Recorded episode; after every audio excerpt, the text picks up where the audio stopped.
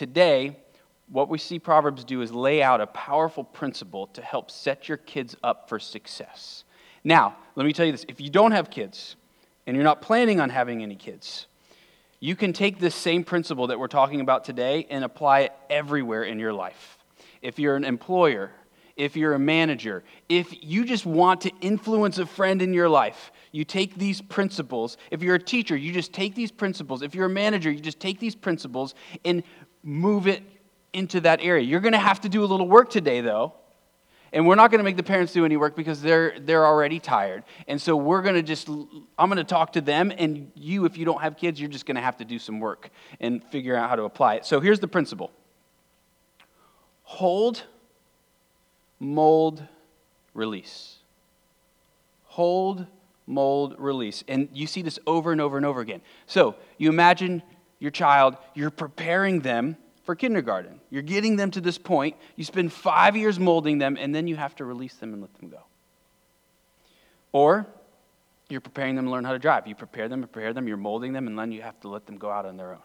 Or college. You have to prepare them, mold them, and then let them go out on their own. Or they're getting married. You prepare them, you mold them, you let them go out on their own. So before any of this can happen, before you get to the release, you have to mold them, and before you mold them, you have to hold them. Now, here's the thing about holding when I say hold, this is a picture of you holding your child and them submitting to the hold. In other words, you know how sometimes if your kids are little enough, you hold them and they don't want you to hold them, and so they're just trying to squirm out?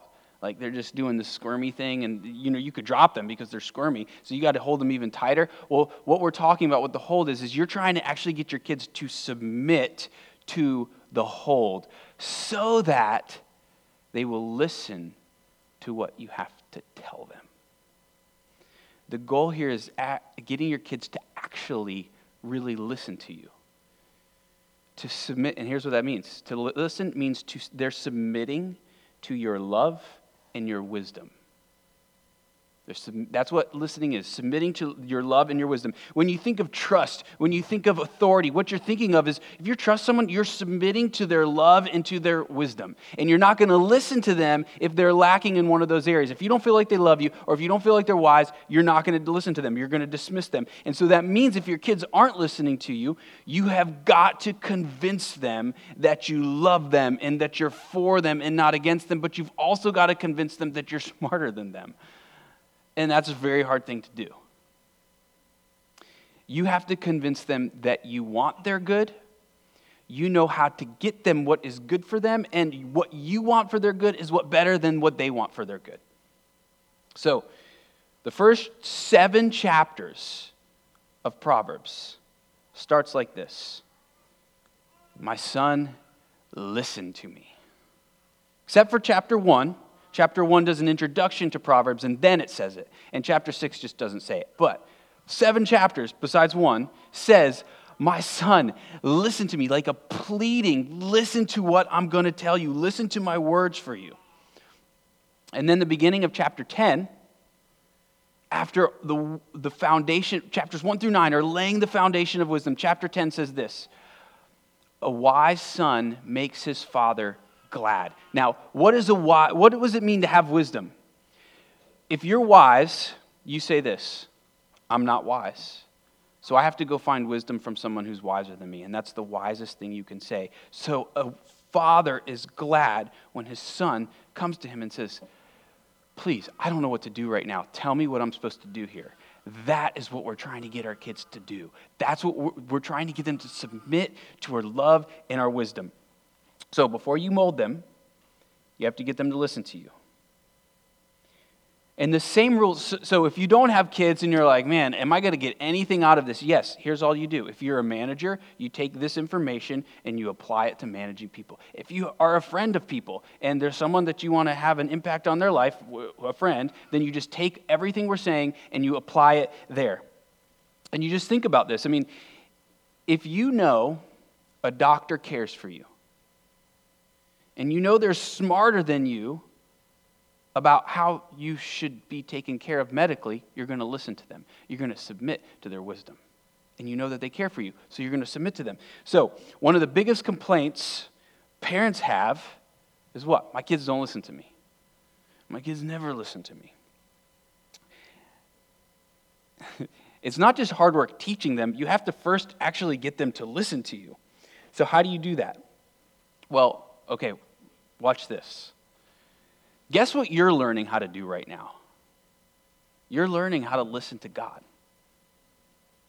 And and not just are you learning how to listen to God, you're learning to submit to His love and wisdom. And so, you know what that is? That's just in time learning. That's just in time training. Meaning, here's what's happening you are learning how to love, you are learning how to submit to God's love, how to submit to God's wisdom. And as you learn, you can better teach your kids how to do the same thing with you because you're, you're taking a look at your life and you're saying, okay, where am I struggling to listen to God? Where am I struggling to submit to His love and His wisdom? Where am I struggling with this? And you say, gosh, right here, I'm struggling in this area, or I'm not listening to God in this area. And you say, okay, well, this is what it feels like for me to turn back to God and to listen to Him. And then you better know how you need to help your kids turn back to you to start listening to, to submit to your love and your wisdom.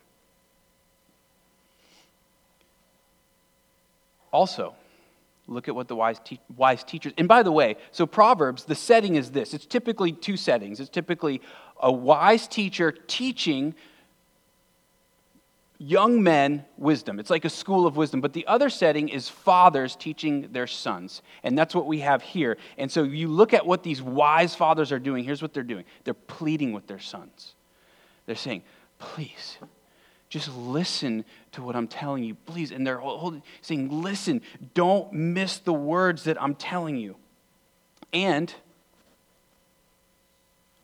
they're saying, here's what happens if you don't listen.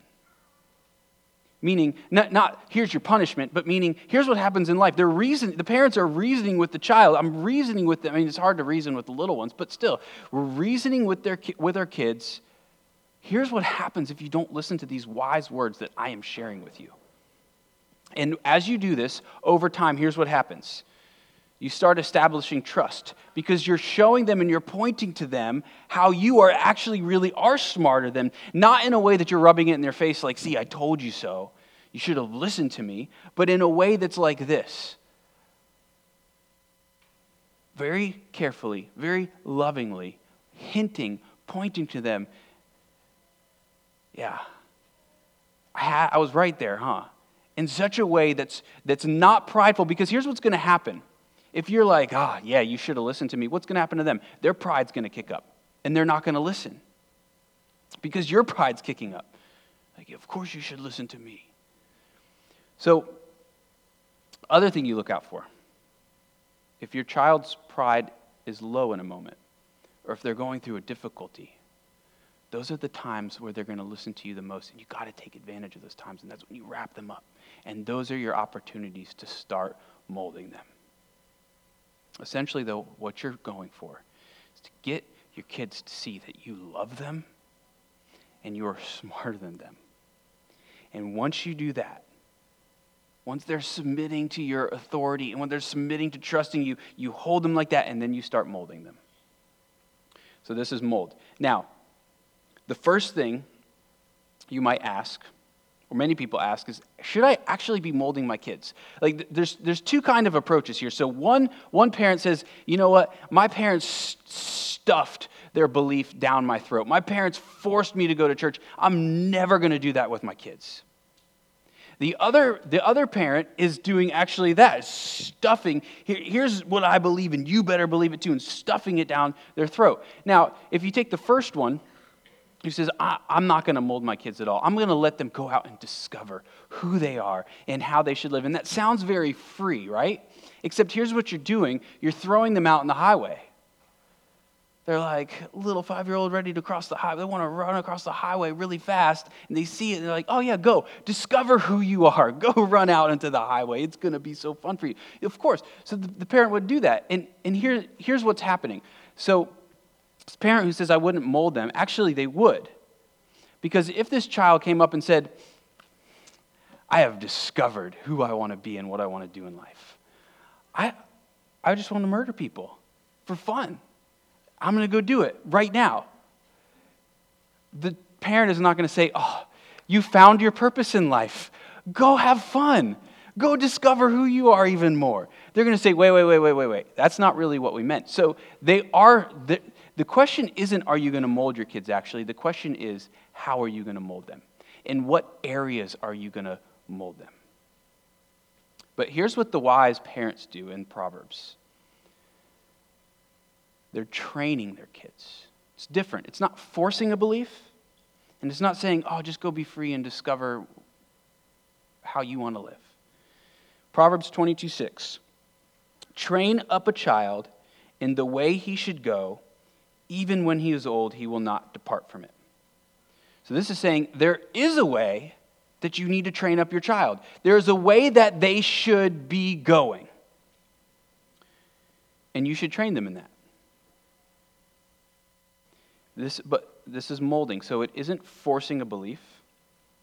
And it's not saying, oh, just go be free and run out of the highway. It's training them in such a way that they are discovering truth and making it their own. You hear that?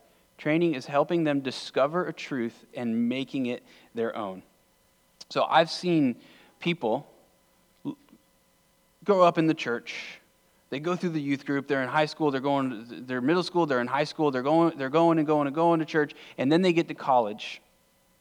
And then all of a sudden, here's what happened while they were there. They were protected in a bubble and they weren't trained for what was next in college. And all of a sudden, they enter into this environment where all of these people have all these different beliefs, and these beliefs are being thrown at them. And they're like, What is all of this? I've never heard of this before. And all of a sudden, they question everything. And they're, they, they're, they're saying, I'm, I'm leaving the church. Like, How did this happen? Because they were not trained up in the way that they should go. So here's the thing about training it's offering freedom, but not too much. Just the right amount of freedom. So if you're going to train somebody to hit a fastball, you don't start off throwing them a 90 mile an hour fastball, like stuffing it down their throats. Come on, just hit it, just hit it. You don't do that. But you don't throw underhand to them forever. You start off underhand and you start then you start overhand and you go a little faster and a little faster and a little faster until they can actually hit a 90 mile an hour fastball. You're training them so you find the balance of freedom but training but care. Um, there's a there's a christian apologist. An apologist is a, like a defender of the faith.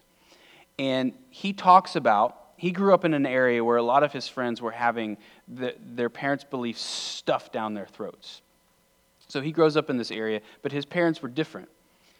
He says, My parents trained me up. And he said, he, and this, so this guy, uh, he's a professor at an elite university teaching science and math. Just brilliant, brilliant, brilliant. And when he was in high school, this is how brilliant he was. His parents were giving him philosophy books to read. But they weren't just giving him Christian philosophers, they were giving him Christian philosophers and atheist philosophers and agnostic philosophers. And they were, what they were doing is saying, look at this. You need to be prepared for this. This is what's going to come at you when you go to the university. And so he graduates high school, he goes off to an elite university, and everyone around him, atheist and agnostic. And so, but his parents had taken him and trained him up and said, Here's what people believe. Here are all the reasons why Christianity is true, despite what this is saying. And prepared their son to go off into an environment where actually what he was able to do was defend his belief, but not just defend, he made relationships with people and was convincing people that Christianity is true who did not believe it was true when they got there. Now, I'm going to give you this warning too, because remember, when we've been looking at Proverbs, we've been saying that Proverbs speaks in generalities. So it's saying typically this is the way the world works. So when we see this line, train up a child in the way they should go and they will not depart from it, we know that's not always true. And Proverbs talks about how the generalities later it starts saying, and here's sometimes it doesn't work this way, but we have the book of Job and the book of Ecclesiastes, which tells us, okay, here's, here's the way the world works sometimes. Not all the time, but sometimes. But so so if you're like, "Oh man, my child has not listened to me and gone up in the way that I taught them to go." it might not be your doing. It just might be this is the way the world works sometimes. But Proverbs is saying don't throw them in the highway too early, but don't keep them too far from it. Train them. So now the question is what is this tra- what is the way that we're training them into? The way is this. We're training them in the way of wisdom. And that's why it's so important for you to become a student of wisdom so that you can teach your kids wisdom also. Not just yourself, but them. And you train them in everything we've been talking about for the last 10 weeks. You train them. Here's how you deal with your word. Here's how you use your words. And here's if you use your words like this, you're going to be successful in life. And if you don't, you're going to fail in a lot of ways in your life. You teach them how to use their money. You teach them that first you save. No, sorry. First you give, then you save, and then you spend. Okay, you're teaching them that early because it becomes incredibly hard to first give, then spend, and then. No. Thank you. What is it again? Ah, that was a trick to make sure you were listening. Good job, guys. Uh, so you're training them up. You're training them up and to prepare them for suffering that's going to come. You're training them up to become one day a spouse. You're training them up for how they should treat girls, or you're training them up of what boys to watch out for. You're training them up to understand that their friends will determine the direction and quality of their life. But you're also training them to say, okay, if there's somebody who's in need, a friend for you to become friends with, to help them, to help mold them, and help the direction and quality of their life, then you do that. Those are practical ways. You're giving your kids wisdom. But the other thing you're doing is you're giving them the deeper wisdom in life. Your main job as a parent is to point your child to God. It's your main job. So once you get them to submit to your love, and your wisdom, you say, okay, now that you're submitting to my love and my wisdom, here's what you got to do. You got to go and submit to God's love and God's wisdom because God's love and God's wisdom is far greater than mine. Look at this Proverbs 2 1, 5, and 6. My son, if you receive my words and treasure up my commandments with you, then you will understand the fear of the Lord and find the knowledge of God. For the Lord gives wisdom. Eh, from his mouth come knowledge and understanding. This is saying, my child, if you will listen to God, he will give you wisdom. Then, Proverbs 3 1, 5, and 6 says, My son, do not forget my teaching, but let your heart keep my commandments. Trust in the Lord with all your heart and lean not on your own understanding. In all your ways acknowledge him, and he will make your path straight. Okay, let me just give you a summary here. This is saying if, you get, if your child is finally listening to you, you take them and you point them to God so that they'll have the wisdom of God, and then the wisdom of God will set their path straight. So God has now become their teacher. Again, this means your main job as a parent is to point your kids to God. You should teach them about friendships, about money, about uh, how to be successful, about how to use their words, about how to be a good husband or wife. But ultimately, your main job is to teach them to go to the God who can teach them about those things far greater than you can. That means anytime you have a teaching moment with your kids, the greatest thing you can do is point them to God.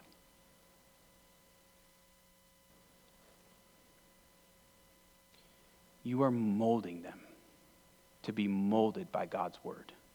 You are molding your kids to be molded by God's word. You are molding your kids to submit to the wisdom and love of God. And if you don't believe that, then it could be that you're not submitting to the wisdom and love of God. We, we talked about this before, but if you look back at yourself that you were 15 years ago, you're going to look at some of the stuff that you were doing and saying, and you are going to cringe at it.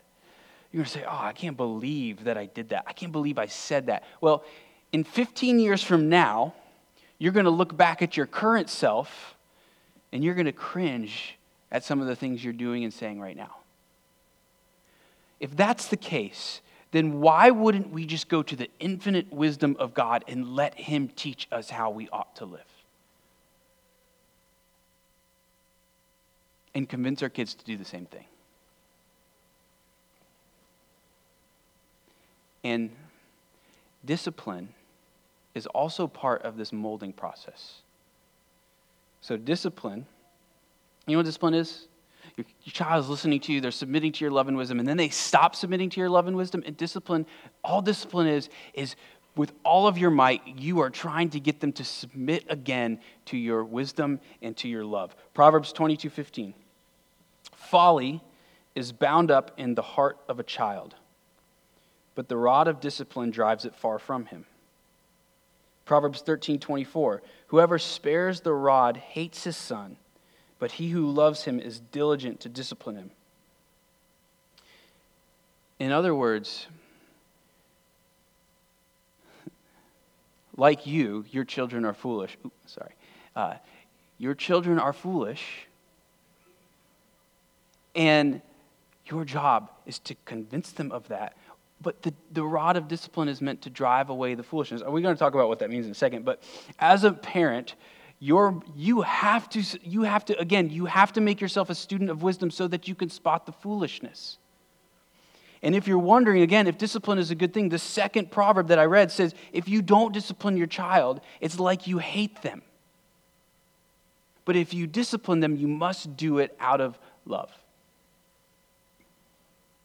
In other words, it is far worse for your child to be disciplined by that highway than by you. The highway is way worse. The highway is way worse than the discipline of a loving parent who is wise. Now, the, the, now we got to ask what does this rod of discipline mean? Well, first, here's what you've got to understand there's something. So, so you're holding your child and they're listening to you, but all of a sudden they're not listening to you. And the reason they're not listening to you is because something else is holding them. And they are clinging to something else. They're clinging to something else for their wisdom. And so the idea of this rod of discipline is this is the thing that is getting them to stop. One, it's driving away the foolishness that's holding on to them, but it's causing them to stop holding on to whatever thing that's foolish that they're holding on to. And that's what this idea of the rod of discipline. Are you guys seeing that? Like this, the imagery of this? So foolishness, all of a sudden, something foolish has hold of your child, and you're knocking it away.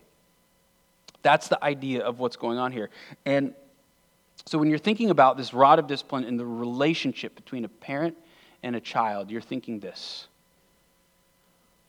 Whatever I've got to do to get my child to listen to me again so that they're actually submitting to my love and my wisdom, that's what we've got to do. Or because the highway is far worse. Now, some kids respond to discipline a bunch of different ways. So some kids, you just look at them and they're like, oh, sorry, my bad. That's not my kids. Uh, some kids, you just put them in timeout and they respond well. Some kids, you take away toys. That works really well with my kids. Some kids respond to spanking. Okay, you can figure out what's best and most wise for them. And that's the question you've got to ask. In the long run, not what is most convenient, but what is the most loving thing that you can do for your child in that moment. Proverbs is saying the most loving thing you can do for your kid who's going down the wrong road is to do whatever it takes to get them back on the right road because it's much better for them to be disciplined by you than to be disciplined by the world. The world will crush them. You're doing it out of love, whatever it looks like. So some you can give them a look, some whatever. And, and if you, if it's just you're relentless in trying to get them to, again to submit to your love and your wisdom. And if you say, I'm, I'm not going to spank my kid, that's fine. Proverbs is okay with that. Proverbs is trying to convince you to do whatever it takes because if your kid's going down the wrong road, you got to bring them back some way. Because it's far worse for them to go down that road than for them to endure some type of discipline from you, whatever it is. True love corrects because if you don't, then later it's much worse for the child. So, this is all feels very impossible, I know. Um, and it's about to get worse. Here's why because you hold them and you mold them, and then you have to release them. You let them go. she doesn't want to go. Proverbs 22 6, let's go back to that. Train up a child in the way he should go. Now, this is talking about what kind of life should this child live, but also they've got to go and live this life. So, your child has to go out from you. You have to release your child. Your job is to mold them and then release them. And this is the hardest part because you devote your life to your child. You love your child as much as you can love something. You're loving your child, and then all of a sudden, you've just, you have to go. I mean, this is the emphasis of a marriage. A man shall leave his father and his mother and hold fast to his wife. They're letting him go. He's been released. She's been released. So, just here's what you got to picture picture a mother with her firstborn, the first day of kindergarten, letting the child go. The first sleepover at a friend's house, the first high school party, you've lost control. You have had to instill wisdom in them. The packing up, moving away to college, and then getting to the apartment, and then moving them in, and then closing the door and having to drive away. You're preparing them for these things, but you have to release them. The daughter walking down the aisle. The first time you see your child go through something painful you see your child have their own child, or you are departing from this world knowing that you will not be here for your kids anymore and you're releasing them to these things but you're preparing them first you're molding them so that you are able to release them and it's so hard to do but if we hold too tight they're not going to be prepared or if we hold too tight they're going to they're going to squirm out because they're ready to go But if you don't let them go, if you're not willing to let them go, you're probably not going to prepare them for it. And that at best, at best will make them less successful, but at worst it might ruin them. So I was listening to a professor of philosophy, professor of psychology, and basically this guy is the guy with the wisdom that teaches people wisdom who are teaching other people wisdom. And basically he's really smart. And he said when he sits down with someone in his office and like he's counseling them, he says, I've never had anybody in my office go messed up with something because their parents prepared them to be independent.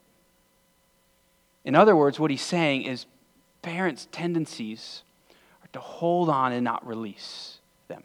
Parents' tendencies are to coddle and to spoil and to smother when they should let them go. Now, of course, this is much better than absent parenting, but it falls short of the wise parenting of these wise teachers. All right, so now, see, you see what I'm saying? This feels impossible? Okay. How do you actually be able to do this? Here's your answer you have to ask what you're releasing them into, who you're releasing them to. Here's what you have to be able to do. Here's what you've got to do for your kids' sake and for your sake. You've got to release them to the arms of a God who loves them far more than you do. And he's infinitely wiser than you. And if you don't believe those things about him, then you will hold on to your kids too tightly. They will squirm out, or you won't prepare them. But if you know that you're releasing them to a God who loves them more than you do and is infinitely wise, then you're in a, in your position, you're in a position where you can actually do this. Until you believe that, though, here's what's going to happen you're going to fight God for your kids. You're going to claim them as yours, but they're much better in His arms. I'm not saying that it can't be in both, but ultimately, you have to give your kids to God. You will fight to be their Savior when really they have a greater one. You're going to fight to be their ultimate father when they have a greater one. You're going to fight to be their ultimate guide when really they have a greater one who knows better how they ought to live than you do.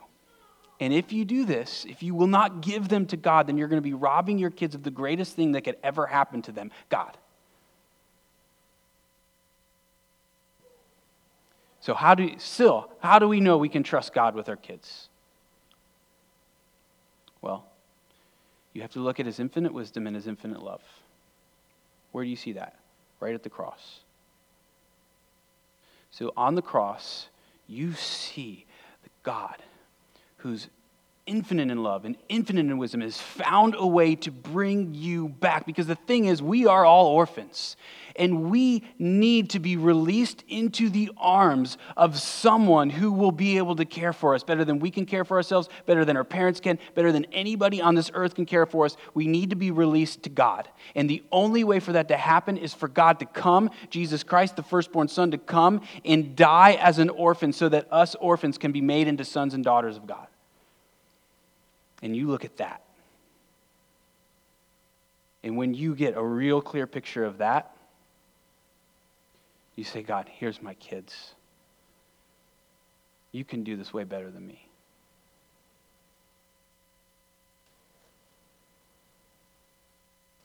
You can't protect your kids from everything, but God can. And He is going to, He knows the perfect amount of freedom and the perfect amount of training that your kids need and that you need so that you can become more and more of who you're made to be and they can become more and more of who they're made to be. The more you go to God, the better parent you become because you can go you can now release them more and more into the arms of God. The degree that you're connected to Christ is the degree that you can connect your kids to Christ.